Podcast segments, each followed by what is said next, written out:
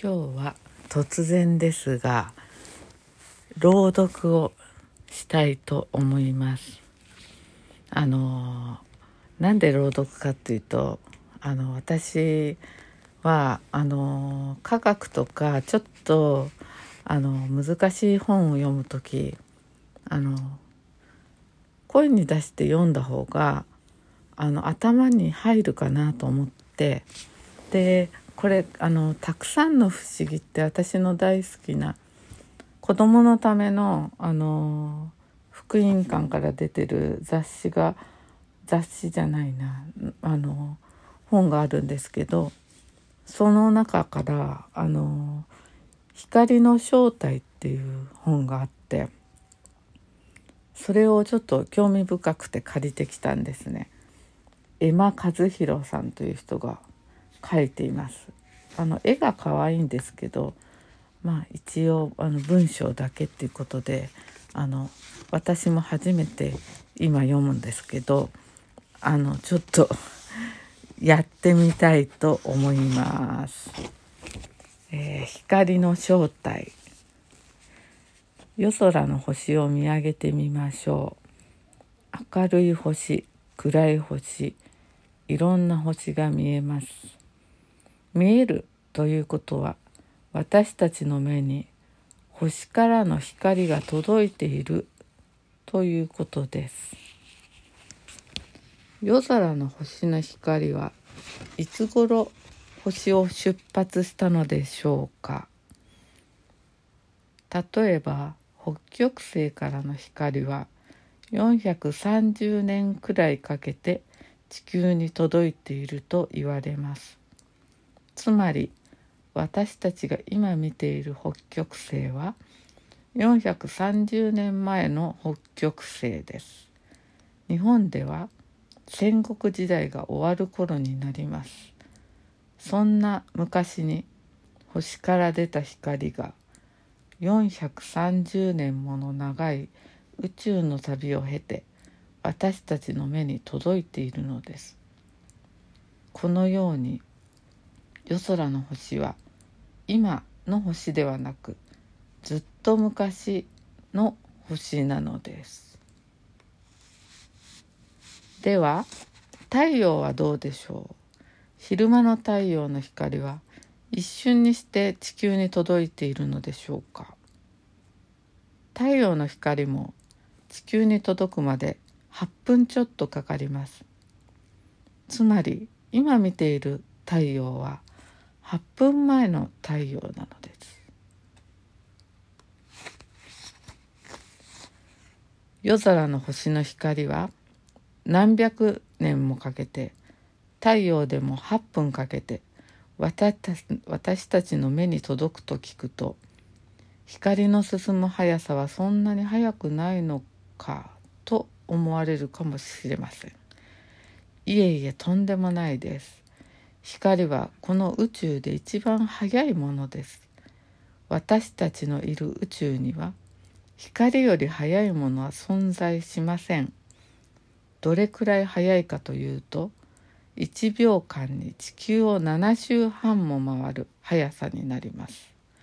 この光が何百年もかけて届くということから宇宙がどれぐらい広いかが分かってもらえるでしょう。光が何百年もかけて進む間に光は消えてしまったりしないのでしょうか。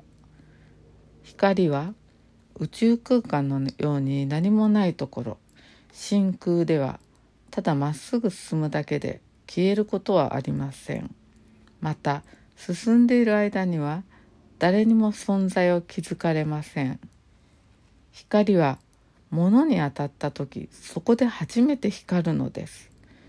逆に言えば何かのものに当たるまで光は飛び続けます。太陽の光は私たちが暮らす街を明るく照らします。しかし太陽と地球の間にある宇宙空間が明るくなることはありません。部屋の照明をつけると部屋の中が明るくなりますがこれは部屋の中には物がたくさんあるからです光が物に当たると光は跳ね返りそれが私たちの目に入った時光の存在がわかるのですいや光の存在がわかるというよりはそこに物があることがわかるという方が普通の感覚ですね。ところで光自身は物なのでしょうか？物ではないのでしょうか？実は光は物ではありません。では何かというと波の仲間ということができます。海の波を思い浮かべてください。あのように山と谷が次々にやってくる波です。海の波は海水が波を作っているので海水というものの波です。それに対して光は電気の波です。電気はものではありません。想像しにくいかもしれませんが光はものでない波電気の波なのです私たちが光を感じるのは光が目に入った時です。目の奥にある網膜というところものが電気の波に反応してその刺激が脳に送られることで私たちは光を認識します。海の波には大きな波や小さな波があります。光の波も波長波の山と山の幅が長かったり短かったりします。ここで面白いのは波長が違うと私たちには違った色に見えることです。波長が長いゆったりした光は赤に見えます。一方波長が短い光は青や紫に見えます。私たちが日頃さまざまな色を見ることができるのは光に波長の違いがあるからなのです。私たちにとって一番身近な光は太陽の光でしょう。太陽の光の中には私たちが見ることのできる全ての色が含まれています。そのことがわかるのが虹です。虹は太陽の光が空気中の水滴によって分解されてできたものだからです。虹のようにカラフルな色が太陽光に乗っていつも降り注いでいるのです。太陽の光にはすべての色が含まれていると言いました。例えばリンゴは太陽の光を受けた時赤以外の色青や緑などを吸収します。そして赤色だけ跳ね返してしまうのです。つまりリンゴは赤色だけいらないよと言っているようなものなのです。その結果私たちにはリンゴが赤く見えるのです。葉っぱは緑色をしていますが葉っぱも太陽の光の中で緑色だけいらないと返しているのですこのように私たちが見ている色の多くは物体から跳ね返ってきた残り物の色です。そしてその色の元をたどると太陽部屋の中の場合は照明の光であるということがわかります。光の波長の違いによって見える色が変わるとお話ししました。では光の波長がもっと長かったりもっと短いとどうなるのでしょうか？そのような光は人間には見えなくなります。太陽の光の中には人間には見えない光もたくさん含まれています。私たちが見える光で最も波長の長い光は赤でした。それよりも波長が長くなると見えなくなります。そのような光を赤の外なので赤外線と呼びます。赤外線は温度を持ったものから出ている光で私たちの中私たちの体からも少し出ています。同じように紫のより波長が短くなると見えにくく見えなくなります。そのような光を紫の外なので紫外線と呼びます。皮膚に当たると日焼けを起こすものとして知られていますね。紫外線は私たちには見えませんが鳥たちは紫外線を見ていると言われています。食べ物を見つけたりするのに有利なためそのように進化してきたのだと考えられます。彼らは人間よりももっと豊かな色の世界を見ているのかもしれません。光の仲間には大変ゆったりとした波長が長いものもあります。電波がそうです。電波の中には波長が私たちの身長より長いものもあります。真っ暗な部屋でも電波と赤外線は飛び交っています。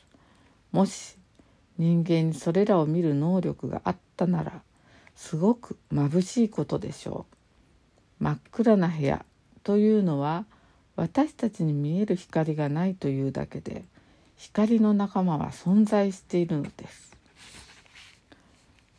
生物は長い時間をかけて生きるのに有利な方向に進化してきました。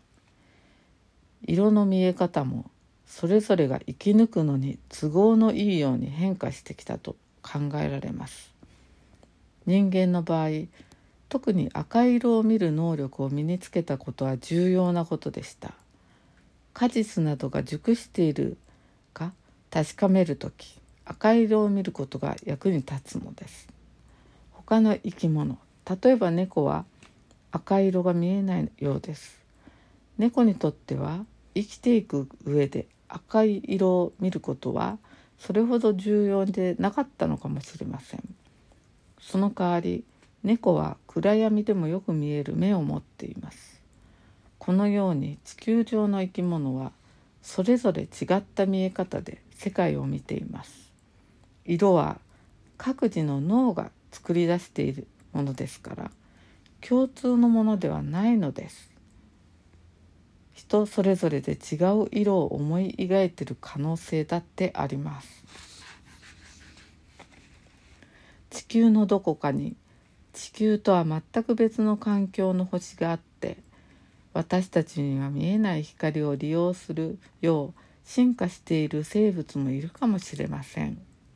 もしそんな生物がいたならば私たちとは全く違った色の世界を見ていることでしょう夜空の星を見た時あの星を回っている惑星のどこかにそんな生物がいるかもと考えてみることも面白いですね。北極星の話に戻しましょう。戻りましょう。北極星が見えるということは北極星からやってきた電気の波が目の中を刺激したということです。でもよく考えるとこれは不思議なことなのです。例えば池の中に石を投げ込むと周りに波が広がっていきますね。波は中心から離れるほど小さくなり最後には消えてしまいます。同じように星から出た波も周りに広がるにつれてどんどん薄まっていきますそして波の強さを計算してみると北極星のような遠くから出た電気の波は地球に来るまでに弱まってしまい人間の目を刺激することはできないことがわかりますいえ北極星どころか一番近い星でも無理なのですつまり星から波が出ていると考えると夜空の星は一つも見えないことになってしまうのです。えどういうこと？光は波の仲間と説明してきました。しかし実はもう一つの側面があります。光は小さな粒でもあるのです。光は波と言ったのに粒なの？と思うでしょう。でもそうなのです。光は2つの顔を持っているのです。星からは光の粒。粒子が粒子が四方八方に放たれています。この粒は途中で弱まったりしません。何かにぶつからない限り無限に飛び続けます。遠い星から放たれた一粒の粒子が何十年何百年とかけて旅をしたまたまあなたの目に飛び込んできた時あなたは星が見えるのです。星を見るということはこの広い宇宙のどこにでも飛んでいけた粒子が小さな小さな一点であるあなたの目の中にやってきてくれたということでもあります。そう考えるとよくここに来てくれたねと星の光が愛おしく思えてくるかもしれません。波の性質と粒子の性質を併せ持つ光光は身近にありながら不思議で奥深い存在なのです。終わり。へえ。全然知らなかったことばっかりでした。まだ読んでて前の方は分かったんですけどあのいきなり粒とか言われてわけが分かんなくなりました。あのあと電磁波も光っていうことなんですね。見えてないだけでっていうことですよね。なんか光って面白いなと思って。まあまず難しすぎるのでこのたくさんの不思議から勉強しようと思って京都書館でこの本を借りてきました。えー、本当に考えれば考えるほど頭がぐるぐるしてきます。深いです。ということで今日は光の正体を読んでみました。